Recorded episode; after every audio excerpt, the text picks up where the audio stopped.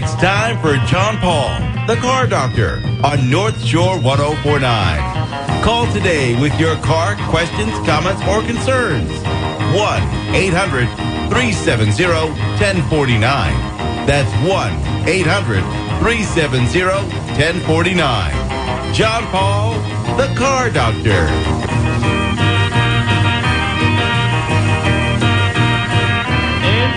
Saturday morning, everyone, and welcome to another edition of the Car Doctor program on North Shore 1049, where uh, North Peabody, North Beverly is, well, everything's snowing, I guess. There's a little bit of snow everywhere up on the North Shore. Is that is that true, Biff? That is accurate. We're having a little bit of snow, but it looks like it's starting to gradually change to rain. So if you play it out just correctly, by the time you leave the station, you'll uh, not have to clean off your car. Is that the plan? I think if we, yeah, I, based on what I'm seeing now, yeah, that the Mother Nature will probably take care of that for me, and I won't have to do Well, that- that. well- So that's well, nice. Well, that's you know we're we're you know, and I've said this before. February is always the snowiest month, and since we're we're right at the end of it now, one more day, and uh, hopefully weather will be changed by then, and people start to think more towards spring and less about snow shovels and snow brushes. Uh, I'm with you that there, John. 100. percent I'm with you. I mean, March March is always tough to get through, but you know we're at a point now where you can see the light at the end of the tunnel. You know, a couple That's- of a couple of big med benchmarks. Sun the sun is setting after 5:30. That's big. Right. Uh, gets the sun gets up earlier. So as the days get longer, it's tough for Mother Nature to hurt us with snow because there's just too much sun. It's too, the sun's too high in the sky. And St. Patrick's Day is coming up. And there you go. weeks, so, There you go. Exactly. Hey, have you know? You may have seen it somewhere, and you may have read about it, or maybe you're even old enough to remember it. But GM had something called the Futureliner, and the Futureliner was, you know, think think how people got information before the internet. In a lot of cases, the information was brought to them. Uh, for people who are old enough to remember, their town may have posted newspaper headlines in the in the window of the local newspaper that was going to be in print the next day or next morning or next evening. Uh, so people sometimes would actually walk by the office of the newspaper, drive by the newspaper to read the headlines for the next day. That's sort of what people did before there was the internet and learned about a lot of things. And GM had something called the Futureliner. In fact, they had uh, quite a few Futureliners. And with us on the phone is Natalie Harrington. Natalie Harrington, a member of the New England Motor Press Association, uh, works with the Museum of Transportation Brookline, and now is a auto writer for GM trucks.com the Merva brothers publication and which is uh, which just recently had their 20th anniversary uh, which is pretty amazing for a guy who also had his 40th birthday this this week so uh, good for uh, Zane Merva as well Natalie good morning and welcome to the car doctor program Good morning, John. Thanks so much for having me. yeah well tell us a little bit about you before we start to talk about the Futureliner how did you get involved in the kind of automotive trade and writing about cars and in and loving everything everything with wheels on it. Sure. So my dad was always a big car guy, and I think that's really where I credit this interest the most. Um, he always loved hot rods and classic American cars, but I always found that I enjoyed cars more and liked them more when I knew a little bit about them. Anytime that I had a little bit more context, I just really got so much more interested in that particular model. So for me, it's the stories of how cars fit into our lives that really makes them so appealing. And um, I got involved with the museum volunteering, it must be 10 years ago now, and just found such a great home there as the type of enthusiast that I am, someone who loves the history and the stories. And I've since started writing for the museum's publication, um, joined the board, and um, really been loving being a car gal in New England. New England. Yeah, it, it really is true though that every car has its own story. It seems like, and it was um, this morning, early on this morning, I did a little something with Paul Zangari.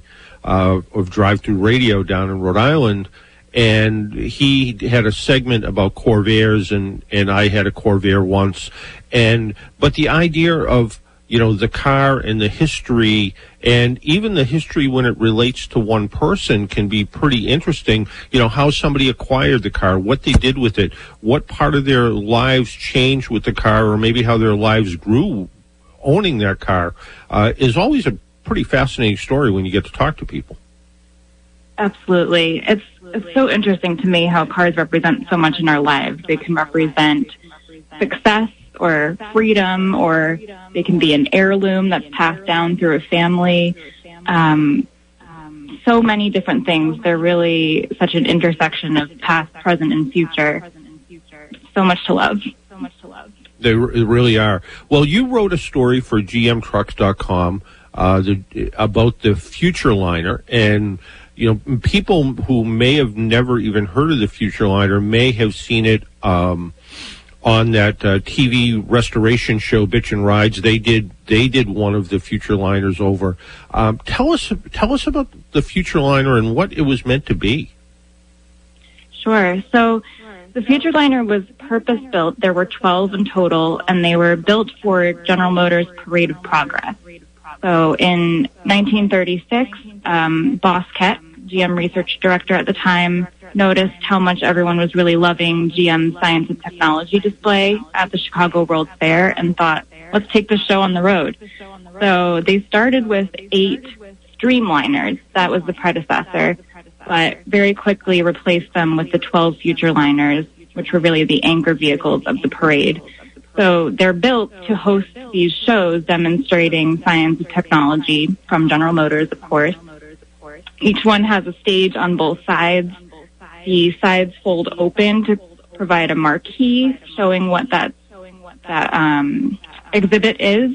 They have a light tower that comes out of the roof, and um, they're really just so arresting. when you see one, you can't help but notice it. They're 11 and a half feet tall.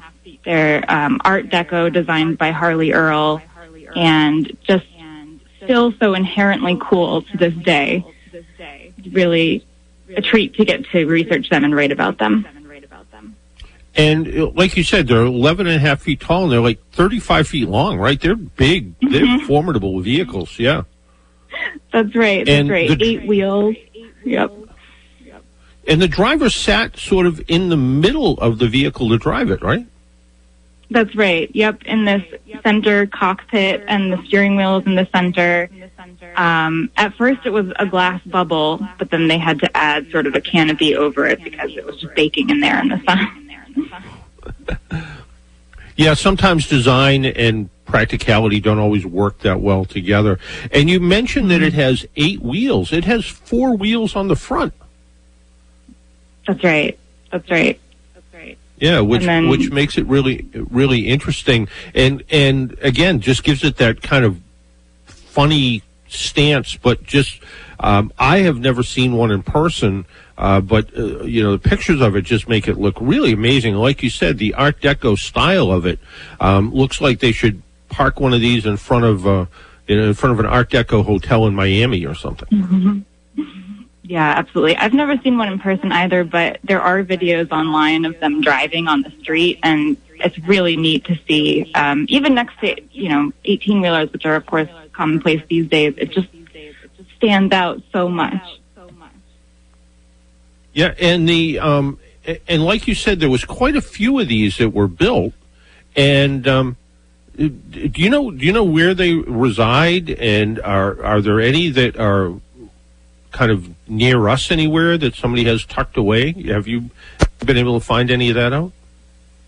Actually, yes. So the Peter Pan Bus Company out of Springfield owns two. They have one that they restored, um, and one that's sort of a donor vehicle for that one should it need anything.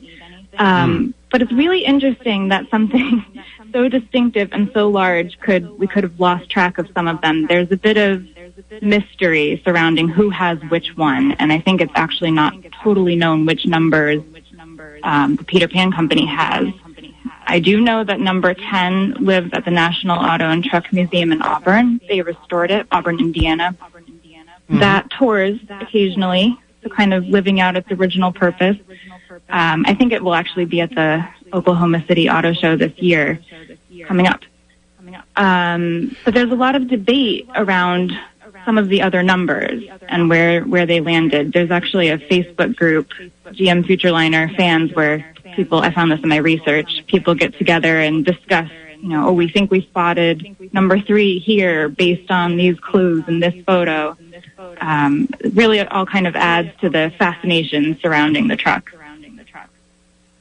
So, so it's a little bit of a it's a, a bit of a mystery at the same time, which makes it which makes it kind of fun. And that must have been part of the fun part of doing the research for the story, was you know figuring out that uh, where they where they are, where they kind of disappeared to, and is there is there maybe even more than we know about? Is there, you know, are there, you know, is there still one tucked away that in the back of a salvage yard somewhere because somebody in 1950 said, "What are we going to do with this? Let's we'll stick it out in the back field." You mm-hmm. you never really know, right?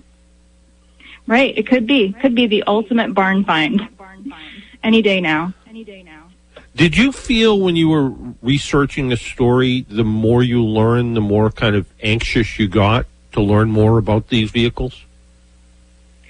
Anxious. Yes, I would say so. It's, you know, there's really room for sort of enjoying that chase of information that can make research so fun. Um, mm. And it was so neat to see how many people really love these vehicles that they do have their own fan group. And I'm sure many of the people in this group have never seen one in person, but they mm. do have this enduring appeal. And what were some of the dis- the exhibits and displays that when the Futureliner came to town for a for an expo or uh, a parade of progress kind of thing, what what kind of things were was GM trying to show off? Yeah, so a lot of different things. They really had a sort of pervasive presence, or wanted to have a pervasive presence in the American home at the time. Um, so they had two exhibits called Out of the Muddle, where they showed their potential solutions to common traffic problems and had these rotating scientific displays that would show how a landscape could change, um, or mechanical displays rather. And then they had things about um, power for the air age, showing a jet engine, and things about the modern kitchen and how it could free America's mothers from quote domestic drudgery. Um, all these really cool demonstrations. They had soapbox derby displays. Um, they had things about new metals and about heating and cooling, air conditioning, all kinds of innovations that people would not have heard of yet. Yeah, I was just while we were talking, I was just uh, uh, you got me you got me interested in the hunt here. And the first place I went to was Wikipedia, whether you believe what's there or not. And the mm-hmm. out of the city muddle exhibit, um, it, it's sort of interesting because you know it, it, again I don't know how accurate this is, but it's a you know it was purchased by Square D. Now Square D is a company that makes elect, uh, electric fuse boxes, fuse boxes, circuit breaker panels. Company owned it until 1960 when an unnamed New Hampshire-based uh, motorsport team bought it to, to use it as a service vehicle. The team ran number seven until 1964 when it ran out of gas and the team member, members pushed it under a tree at a nearby scrapyard and left it there. It remained there for 20 years until a New Hampshire based restaurant operator, Kendrick Robbins, bought it intending to transform it into a salad bar. And then I guess they dismantled it. It was then powered by a gasoline engine instead of the diesel.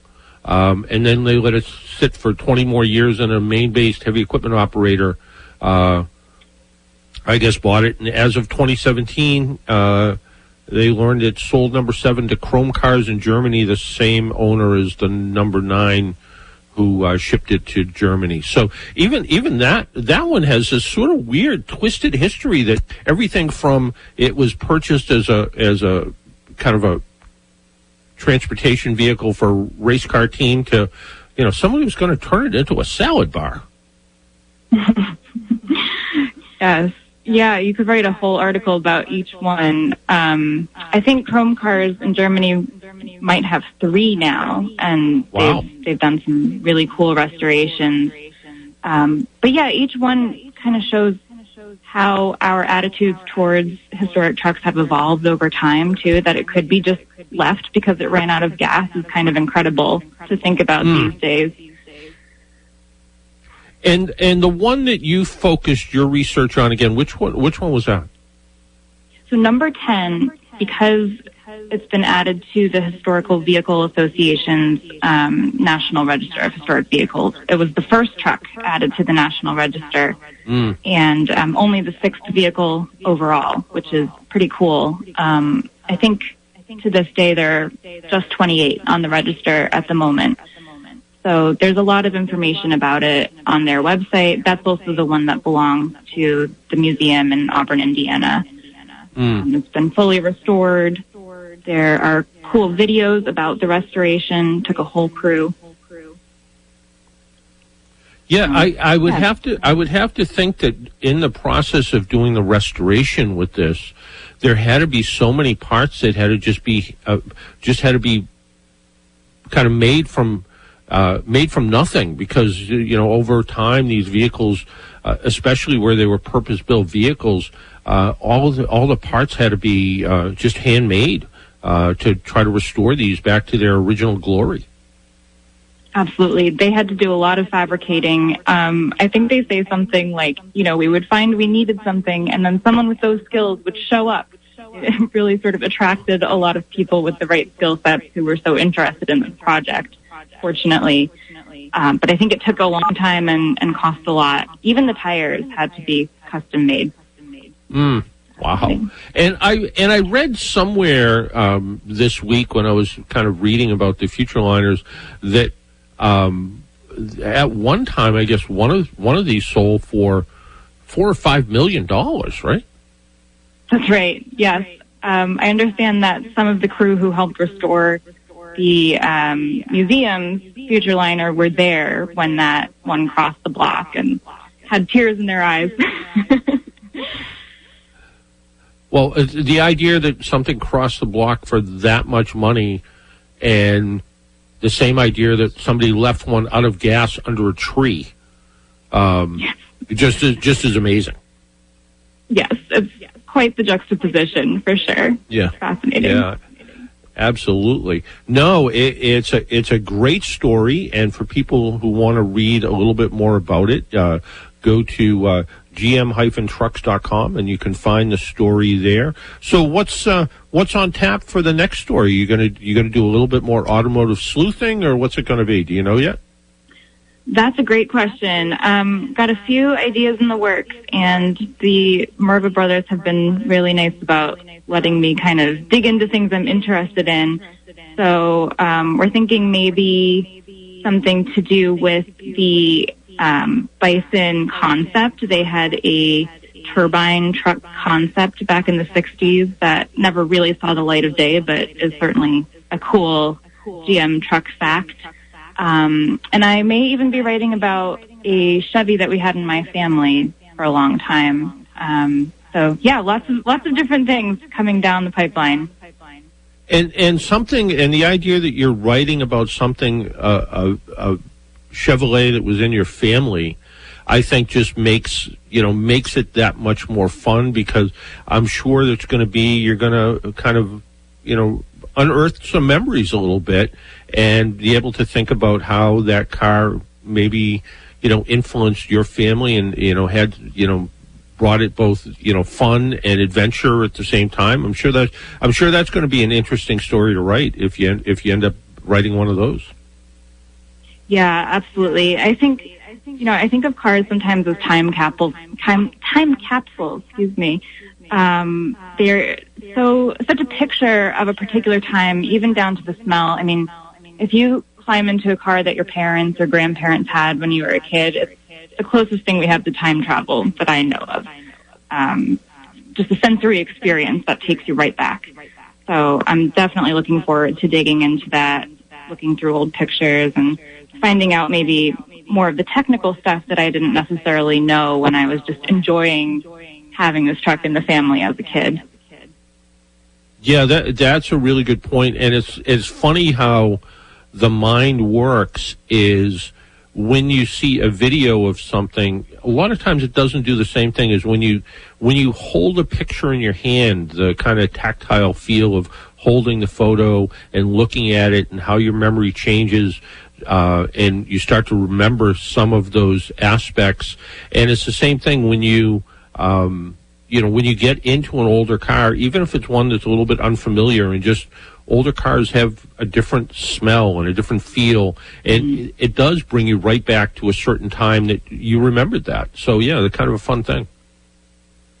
Yeah, it's, it's so cool to see too. You know, cars are always kind of cutting edge at the time. The companies are always innovating.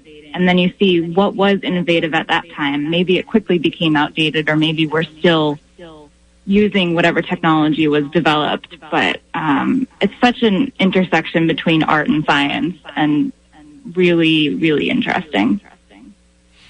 And if you had your way, what would be the car that you would own if if there was no budget involved? Money, no object yes, at yes. all. Uh, would be a, a BMW 507 for sure. Really? Uh-huh. Well, that's an that's an interesting choice, and why and why that? They're so beautiful. I yeah, they're they're so beautiful, um, so incredible. Elvis owned one, which is kind of neat. A little bit of that yep. rock and roll history. Um, but I would take a Z8. You know, that was the, the modern revival of the 507, mm. and I would be very happy to have one of those. I would settle for a Z8 for sure.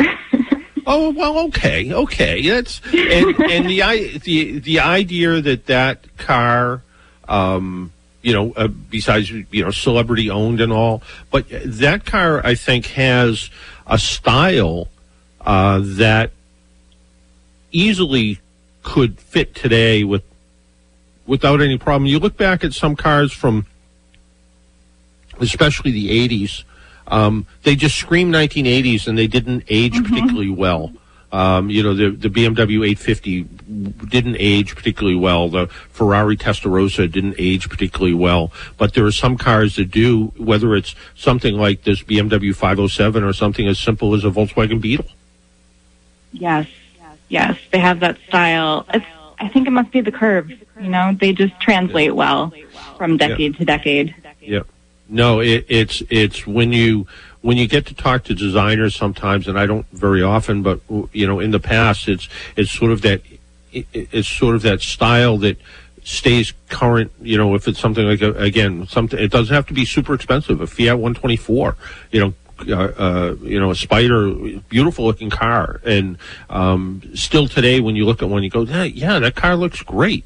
Um, unlike sometimes, you know, maybe the first version of the Cadillac CTS, uh, too angular and, and got old looking pretty fast. Um, in my opinion, of course, not everybody's, but my opinion. No, I agree. And then those things kind of come back around with Radwood and, and things like that. Um, yep. they, they cycle through, but I, I absolutely agree. It's a lot more identifiable. You can look right at it and just say like, oh, 80s, 90s. Yep. has such yep. a particular decade look. Yeah, exactly. So if I if I uh, hear of you hitting the lottery, uh, the next 507 is is yours, right? That'll be the one. Yep. That'll be the one. Hey, Natalie, I want to thank you for taking a little time out of your Saturday morning and joining us on the Car Doctor program. And if people want to read more from you or learn more about you, uh, gm-trucks.com is a good way to read that story. And how about the museum publication? That's right. So Upshift can be accessed through larzanderson.org. It's a quarterly digital magazine, um, really focusing on New England car culture. So there's history and there's member spotlights, really something for everyone in Upshift. Um, and then yep. if people are interested in other things I'm writing, my Instagram is probably the best place to check that out. I always share things there. It's Automotive It Girl on Instagram.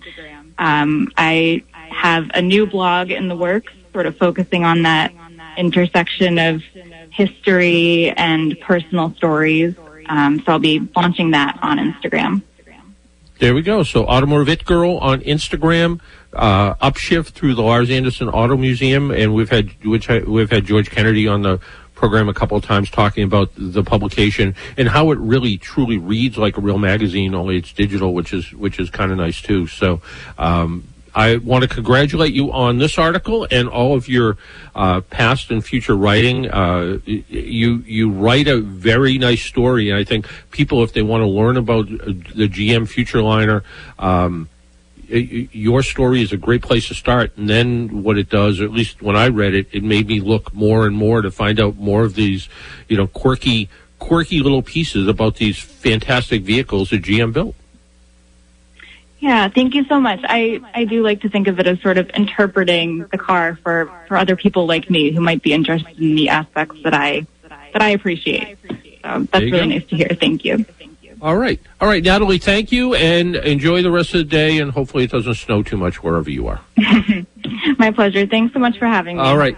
All right. Take care, Natalie. Bye bye. That was Natalie Harrington. Uh, you can check out her Instagram, Automotive It Girl, uh, and uh, check out check out what's going on with her. Check out the Larz Anderson Auto Museum and check out the Mervas uh, page, gm-trucks.com. Uh, they've been writing that. It is the largest General Motors or GM truck uh, blog in the country. I think it's uh, certainly one of the one of the biggest around, and uh, a lot of good stuff in there. A lot of forums, a lot of just general uh, stories that are nice to see. We need to take a break, pay some bills. Our phone lines are wide open. If you would like to join us and talk about your car, your car problems, some of these uh, fantastic older vehicles that maybe you remember in your life. Maybe the vehicle that got away, which is always a great story. Maybe you had the chance to buy something and you never did because it was either financial or you didn't have enough room to put it somewhere. Uh, I've I guess had both of those issues uh, over time. So uh, you can look about that, and we'll also talk about a survey AAA did about autonomous vehicles. All of that coming up and more. Join us. Uh, stay tuned.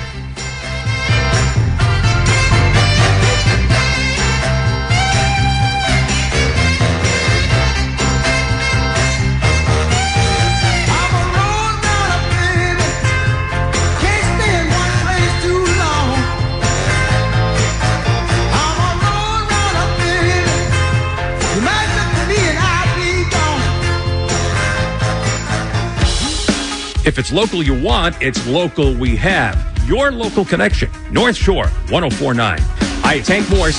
Join me weekday mornings. We'll have local news, entertainment, music to get you going, and lots of laughs. Laugh and learn weekday mornings from 6 to 10 on your local connection, North Shore 1049. Senior Care Inc. is available for elders in nine communities on the North Shore. Hi, I'm Scott Trenti, CEO of Senior Care. Did you know you can hire your family, friends, or neighbors to help care for you? Through our consumer directed program, eligible seniors can employ others to help them. Whoever you choose to work for you can be paid for helping. Reach out to us at seniorcareinc.org or call us at 978 281 1750. That's 978 281 1750. Senior Care is here to help. We make it easy. Hi, this is Brian Kelly from the Kelly Automotive Group. We had our most successful President's Day sale to date. And if we advertise it, we'll have it when you get here. It's easy, it's honest, and it's guaranteed. At Kelly Jeep, you can lease the all-new 2021 Jeep Grand Cherokee Laredo 4x4 for 24 months, which is $39.95 cash or trade down, plus their normally startup cost for only $96 a month during the President's Day event. Go to kellyauto.com for all the easy details. Hey, how's, how's that, for making, making it easy? Join AAA today and avoid roadside headaches this winter. Don't let a dead battery, frozen car locks, or an unexpected breakdown keep you out in the cold. With a AAA membership, you're protected on the road anytime, in any car, and in any weather. AAA technicians will be there to quickly fix your problem and get you back on the road, often without the need for a tow. Visit AAA.com slash join to sign up.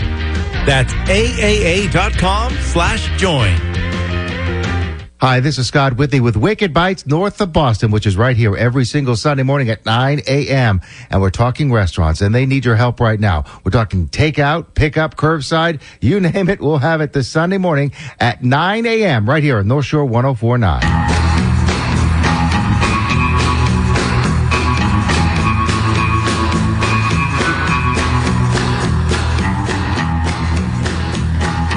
And welcome back to the Car Doctor program on North Shore 1049. I guess we have a little bit of an echo in our system for some reason, and I don't know why, and I apologize for that. And I don't know. I don't know why. I'm going to have to come up to the studio next week just to be echo free.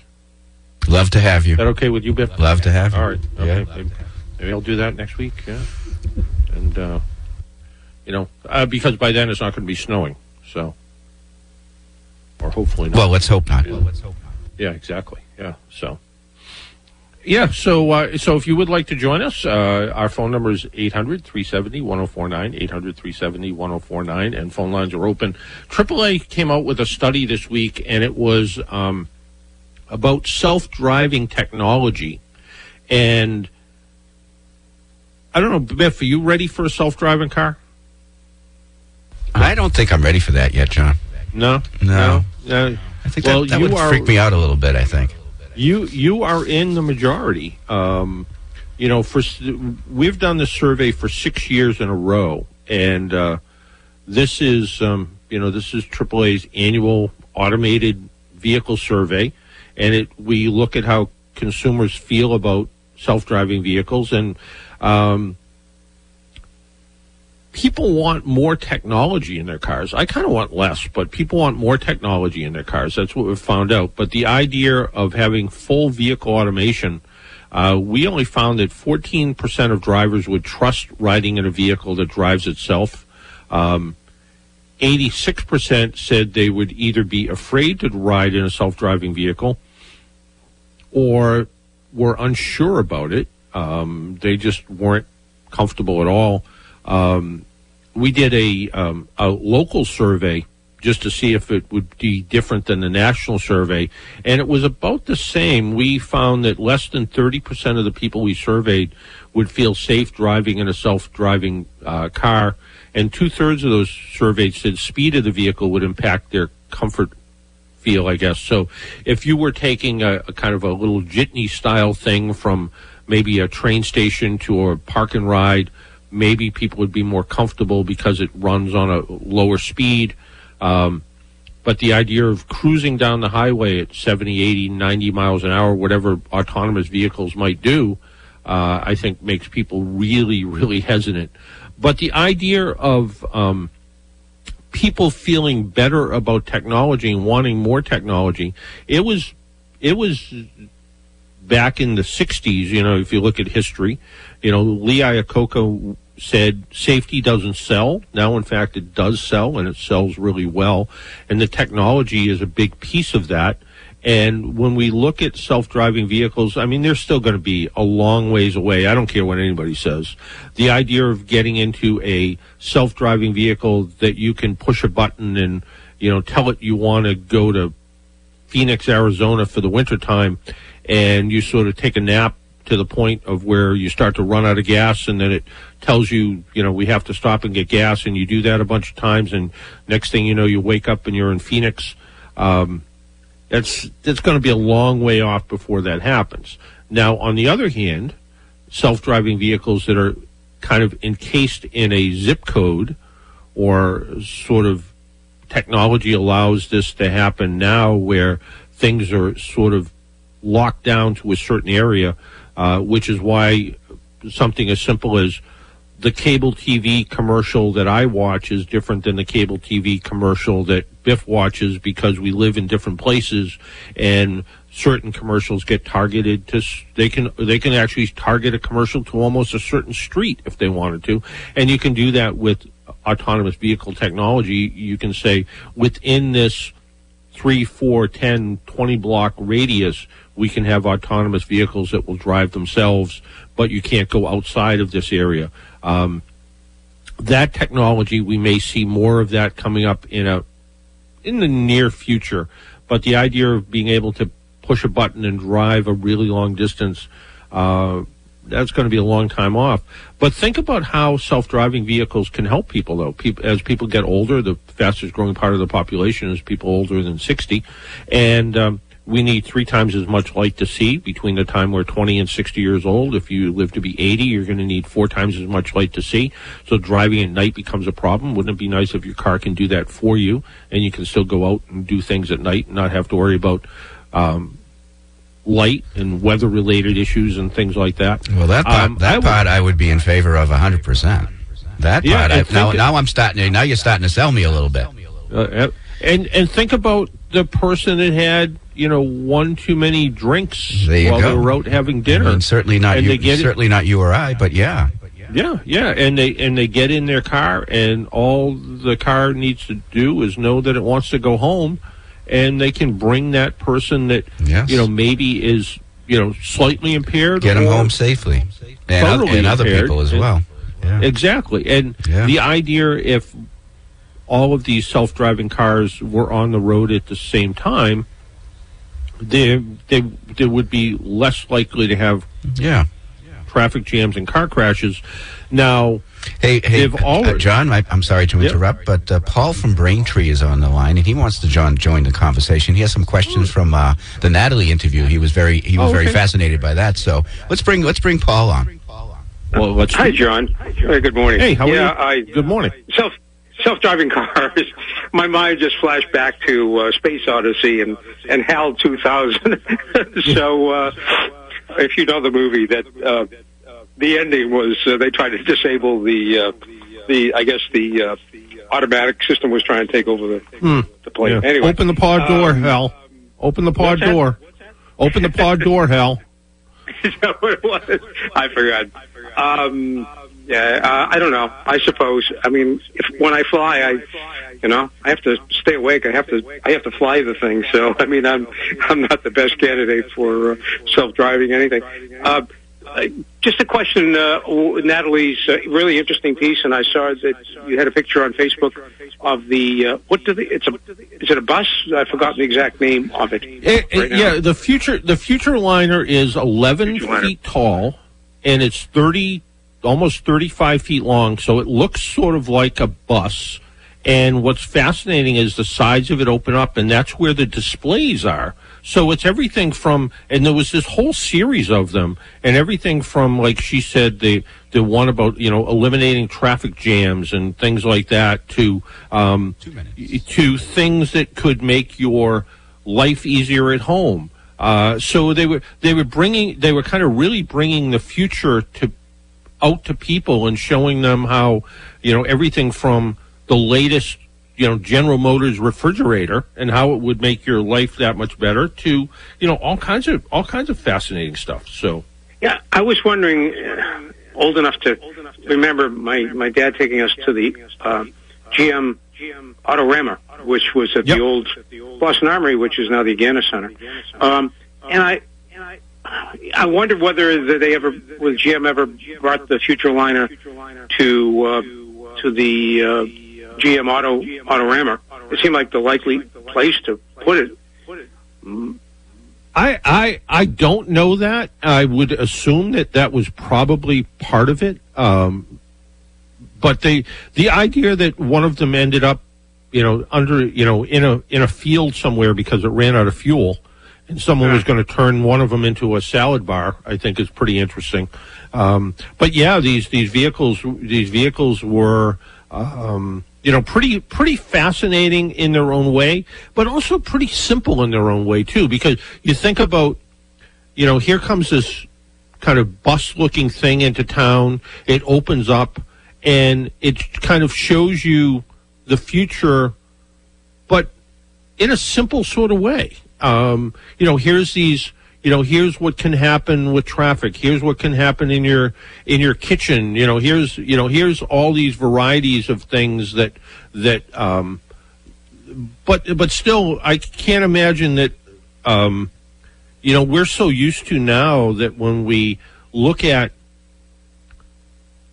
when we look things up on the internet, we we find more and more and more research, and then um, you know, once and it's never ending. Where this, you sort of looked at it, and uh, you know, you, you looked at uh, okay, here's. Uh, you know, here's here's what stereo was going to sound like, or here's a microwave oven, or here's the future of television, and um, you know, there was I think there was one uh, that showed uh, uh, in 1955 a miniature automobile assembly line, and they called it uh, "A Car Was Born," and it was constructed in one of the Futureliners. So it was it was a lot of weird static displays, and by weird I mean kind of you know compared to now.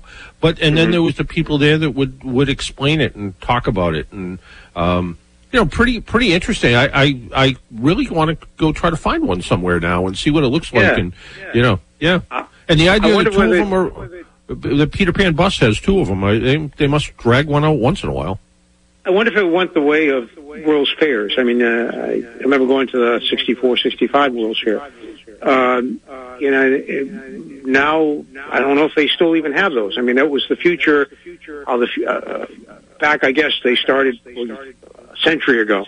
But um, I think the 38, 37 World's Fair, uh, they first showed television and superhighways and how things are going to be. But now, you right, you do that. Um, um, on the internet. On the internet. As as to the Autorama, the only thing I remember was they had, I believe it was Elvis Presley's 1956 Cadillac. I believe it was a Coupe de Ville. And all I remember is that the piping on the edge of the seats were real pearls inside the piping. Wow. Yeah, I could see only image that remains with me, and I was a little kid. Probably, you know, Elvis Presley was important, and Yeah. uh, oh yeah. Yeah. it was a big 56 with pearls in the, you know, Hmm. where the little piping is on the, on the seats. Well, Well, I guess they were real, but I, you know, I'm sure. I'm sure they probably were, and you know, as as an entertainer who was, you know, certainly larger than life, uh, the idea that that's he where you was, ended up. you know, yeah, yeah, exactly, yeah. Um, but the idea that he would buy cars for people and you know do all kinds of crazy stuff, uh, and the idea that you know most of you know most of the cars that he owned were barely driven. Um, so yeah, sort of sort of interesting, and and again the the idea that they uh, that uh, the the the Peter Pan bus one, I guess. Um, was number six. Looking at Wikipedia here, and it says displayed energy and man exhibit. It also displayed the high compression uh, power and energy exhibit. The bus um, uh, again is believed to be restored and owned by Peter Pan Bus Lines, with, and they have a second one which they use for parts. Um, Wow. But yeah, you know, That'd be- pretty. I mean, they're only yeah. you say Springfield to Worcester. I mean, they're not that far. Springfield, yeah, not that far away. I'm gonna have Yeah, to. maybe- I'm gonna have to do a little bit of research and find out a little bit more about it and see if they have. Maybe get them on as a guest. Well, great. Yeah. always interesting. All right. All right. Thanks, Thank Paul. you very much. All right. Yeah, bye-bye. Take care. Bye-bye. Yeah. Bye bye. We need to take another break. Our phone number 800-370-1049, 800-370-1049. Give us a call. Talk about whatever's on your mind in the automotive world today. Love to hear from you. We'll be right back. Have you heard the story of the hot rod race with the Fords and Lincolns was setting the pace? That story is true. I'm here to say I was driving that Model A. Got a Lincoln motor and it's really souped up. That Model A body makes it look like a pup's. Got eight cylinders and uses them all. Got overdrive, just won't stall. With a four barrel carb and a dual exhaust with four eleven gears, you can really get lost. Got safety tubes, but I ain't scared. The brakes are good, tires fair. Pulled out a. Hi, folks. This is Gerard Moynihan of Moynihan Lumber. And if you're planning to replace the windows in your home, I have just two words for you Andersen Windows. Andersen is the most trusted name in windows throughout the United States. See the complete line of Andersen windows on display at Moynihan Lumber in Beverly, North Reading, and Plaistow, New Hampshire, or visit us at moynihanlumber.com. Moynihan Lumber. We measure up. So you need you know Michaud Mitsubishi in Danvers is your used car solution? People tell me the most difficult part of the car buying process is deciding where to buy. There are so many choices. Who has the best deals? Is the car in good condition? And can I trust them? It's information overload. Well, we have a solution. Michaud Mitsubishi on 114 in Danvers is the hidden secret on the North Shore. Full transparency, low pressure atmosphere, and people that treat you like family. Simply put, we're different. Our inventory is loaded with incredible options from Acuras to Hondas, Toyotas, and Fords. That's right. We don't just carry Mitsubishi. So whether you're a carpenter, a landscaper, a plumber, or a student going to school, we have the used car for you, and they all have a warranty. Michaud Mitsubishi in Danvers is your used car solution. Veterans, senior citizens, you get an extra 250 off as a courtesy. It's the truth. Michaud Mitsubishi is different. No shenanigans, just great deals. Visit us on Route 114 in Danvers. MichaudAuto.com. M I C H A U D. The following message is brought to you by Boston Fence and Vinyl through 1049's Project Local program. Lean Nail and Spa of Beverly is an independent spa at 203 Cabot Street in Beverly, across from A&B Burgers. Lean Nail and Spa welcomes appointments and walk-ins for professional manis and pedis with shellac, dip and liquid gels, eyelash extensions, waxing, facials, and more. Open weekdays from 10 a.m. to 7 and Saturdays from 9 to 6. Call Lean Nail and Spa today at 978-524-8850. Gloucester's Azorean restaurant is open for lunch and dinner seven days a week for inside dining and for takeout. Azorean's restaurant and bar areas are huge, so the capacity limits guarantee that you'll be well spaced out during your meal. Feel the difference when you dine at Azorean. Call ahead for weekend specials, highlighting the freshest seafood available, flavorful Mediterranean dishes, and more. Reserve your table online or order takeout online. You'll love the Azorean. Details at AzoreanRestaurant.com.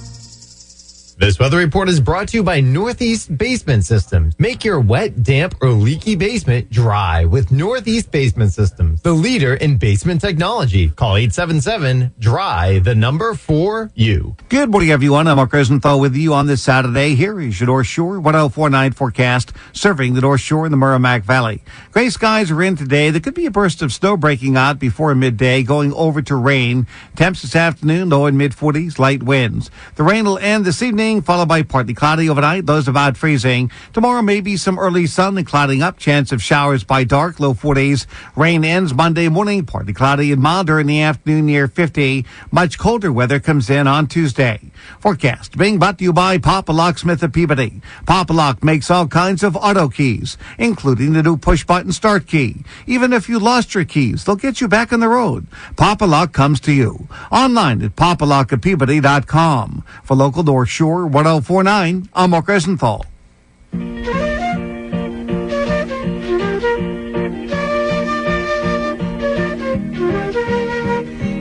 And welcome back. Remember, our program is brought to you in part by AAA. Membership pays for itself. Remember, we provide road service 24 hours a day, seven days a week in any car you're in. So even if you're a passenger, so if you happen to be the passenger in a car and they get a flat tire, run out of gas, whatever the case is, um, you're a AAA member, you call 1-800-AAA help. You, you get the help that you need.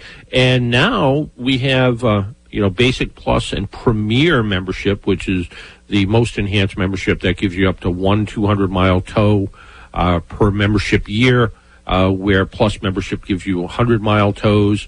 And now we have a new uh, value. You can actually pay for your membership by the month. So, for instance, if you wanted AAA plus membership and you said, you know what, I don't want to, I don't want to pay for it all at once. I can pay seven dollars and sixty-seven cents a month, and there's no enrollment fee that's been waived. So go to AAA.com/join to find out more information. And I want to find out more information from Bill. Bill, good morning and welcome back to the Car Doctor program. Oh, good morning, John. Thanks for my, taking my call. Good morning. Uh, John, my call was just a quick follow up on the uh, segment on the Futureliner. Uh, okay. Out in Salt Lake City, that custom builder, Dave Kindig. Yep. Yep. He did two one hour shows dedicated to the restoration of one of those.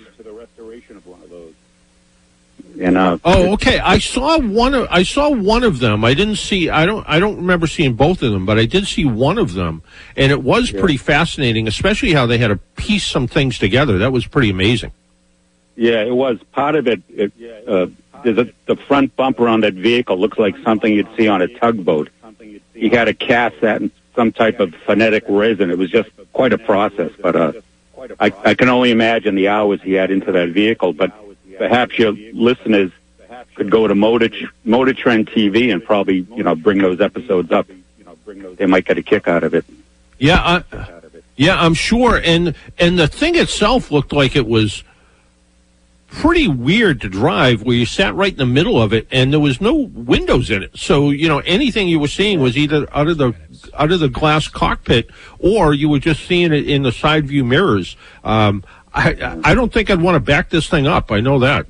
No, I, I, I know his crew had a quite a handful just getting it out of the garage they were doing the, the restoration on. So, uh, the restoration Yeah, quite pretty pretty amazing stuff. Yeah. Yeah. Hey, so thanks for the thanks for the information. Always always glad to hear from you. Take care now. Very, very good. Thank you very much, John. Thank you. Very good. Thank you very All much. All right. Take care. Bye bye.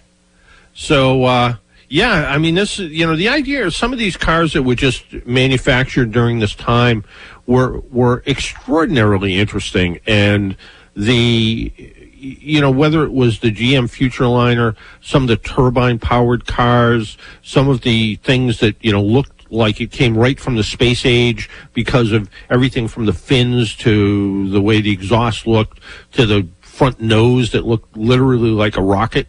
Um, some of these cars were pretty interesting. And what is sad in a lot of cases, a lot of these concepts and auto show cars really just ended up going to the scrap pile. And every once in a while, when someone finds one, it really is an interesting story, and just makes it makes it really a lot of fun. We need to take another break, pay some more bills. My name's John Paul. This is the Car Doctor program. You're listening on North Shore 1049, 104.9 FM. We'll be right back.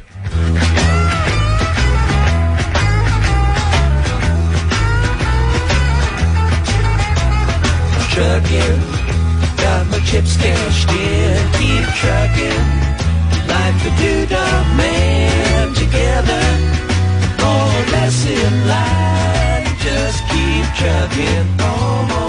Join AAA today and avoid roadside headaches this winter. Don't let a dead battery, frozen car locks, or an unexpected breakdown keep you out in the cold. With a AAA membership, you're protected on the road anytime, in any car, and in any weather. AAA technicians will be there to quickly fix your problem and get you back on the road, often without the need for a tow. Visit AAA.com slash join to sign up. That's AAA.com slash join. Hi, this is Brian Kelly from the Kelly Automotive Group. We had our most successful President's Day sale to date. In fact, it was so successful, we have hundreds of fresh Kelly certified trade-ins with low miles and most with one owner. At all Kelly dealerships, we are chock full of pre-owned vehicles with prices starting well below $15,000. And if we advertise it, we'll have it when you get here. It's easy, it's honest, and it's guaranteed. Visit kellyauto.com for all the easy details. Fresh and clean trade-ins with prices starting under $15,000. Hey, how's that for making it easy? This winter, cleaning isn't just a chore, it's essential. Between working from home, remote learning, and our busy pets, our homes are getting a lot of wear. Hi, this is Matt Donnelly, owner of The Maids. For over 25 years, we have been New England's choice for healthy home cleaning. Our award-winning teams wear PPE and use only professional equipment and products. Don't expose your home, family, and pets to just anyone with a vacuum and a mop. Safely have your home cleaned by The Maids. Call 978-276-1276 or online at themaidsma.com. Hi, it's John Haley from Aubuchon Hardware. Join me every Sunday morning at 7 on At Home with John Haley as we tackle your home projects.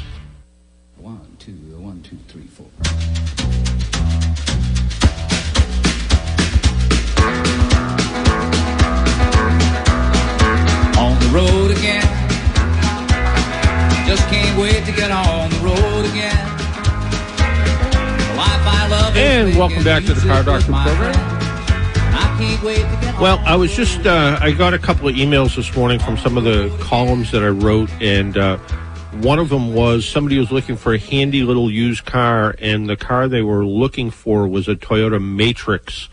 And, um, you know, they were only, they, you know, anyone you look at is going to be 10 or, you know, 10 or 11, 12 years old, I guess now. So, um, you know, they, they said they stumbled across a few couple, uh, couple of uh, Pontiac vibes, and they haven't made Pontiacs in years. Do you think it would be a wise buy? And you know what was interesting about the Vibe and the Toyota Matrix? They were actually made in the same factory um, in California, and I think it's the factory that was making Teslas now. Uh, but um, the the Matrix and the and the Vibe both had Toyota engines, both had Toyota transmissions. The uh, Toyota had a Japanese source battery. I think the Pontiac had an AC Delco battery, but they were very, very similar cars. A little bit different. The the rear styling on the Pontiac was a little bit different, and and you know, would a Vibe be a good choice? Um, yeah, you can get. You know, I looked at sheet metal parts. You know, could you get a fender or a door or something? Yeah, not really a problem. Can you get mechanical parts, starters, alternators? Absolutely easy, easy to get. So. Um, even things like catalytic converters, which sometimes as cars get older, they can get harder to find, uh, but not a problem. So I think you know buying one would would be not really a challenge uh, for owning it, and they are pretty handy little cars. I was reading about the new um, General Motors sport utility vehicle built off the Chevrolet Bolt. And apparently, when they built it, it has less cargo capacity than the Bolt, which I thought was kind of funny. So, the idea of having this small wagon type vehicle that could, you know, you could carry stuff around in the back of it and, you know, put four people in it and just uh, a nice little vehicle, unlike the new utility vehicle of whatever it's called that uh, Chevrolet made, which maybe isn't so utilitarian. Uh, someone else wrote to me and said, when it gets cold, I always used to add Gasline antifreeze to my gas tank. Winter isn't over yet, and it's not expensive. Should I be adding Gasline antifreeze to prevent frozen gas lines? Are there any winter additives that you use? And and years ago, um, we used to see a lot of problems with gas line freeze up uh, especially in really cold, cold areas. You know, people would go up to the mountains to go skiing and their gas lines would freeze up. And a lot of that had to do with gas caps didn't fit as well. Gas stations pumped more water back then because of uh, gas station contamination. And today you don't get that the same way. And today a lot of fuel tanks are made out of plastic rather than metal.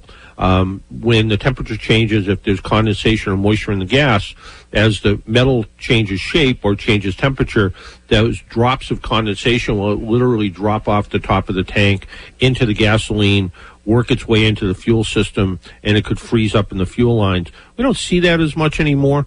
Um, so less of a problem. Fuel injection solved a lot of those problems.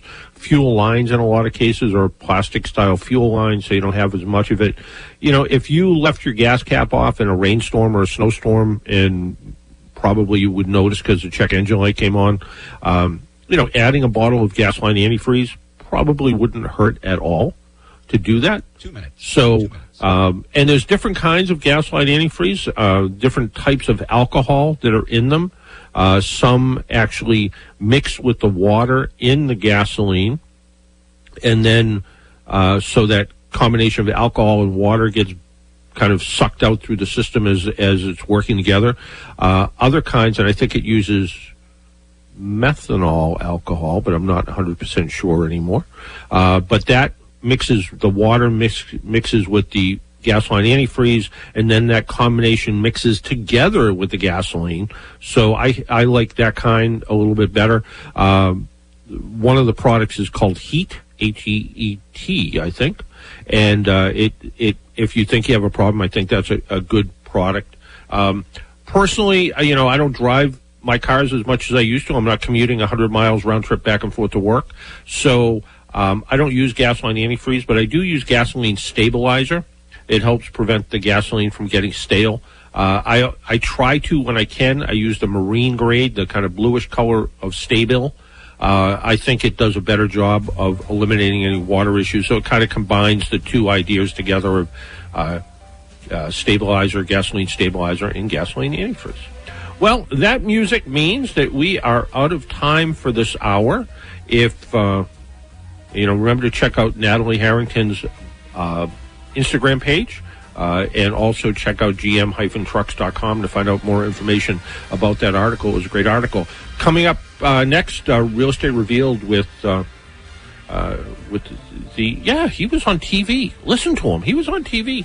Has to be smart if he was on TV, right? So, uh, so that's coming up next right here. And until next week, make sure you wear your seatbelt, drive safely, be good to your car, and thank you to Biff for doing everything he does back at the station. Talk to y'all next week. Bye bye.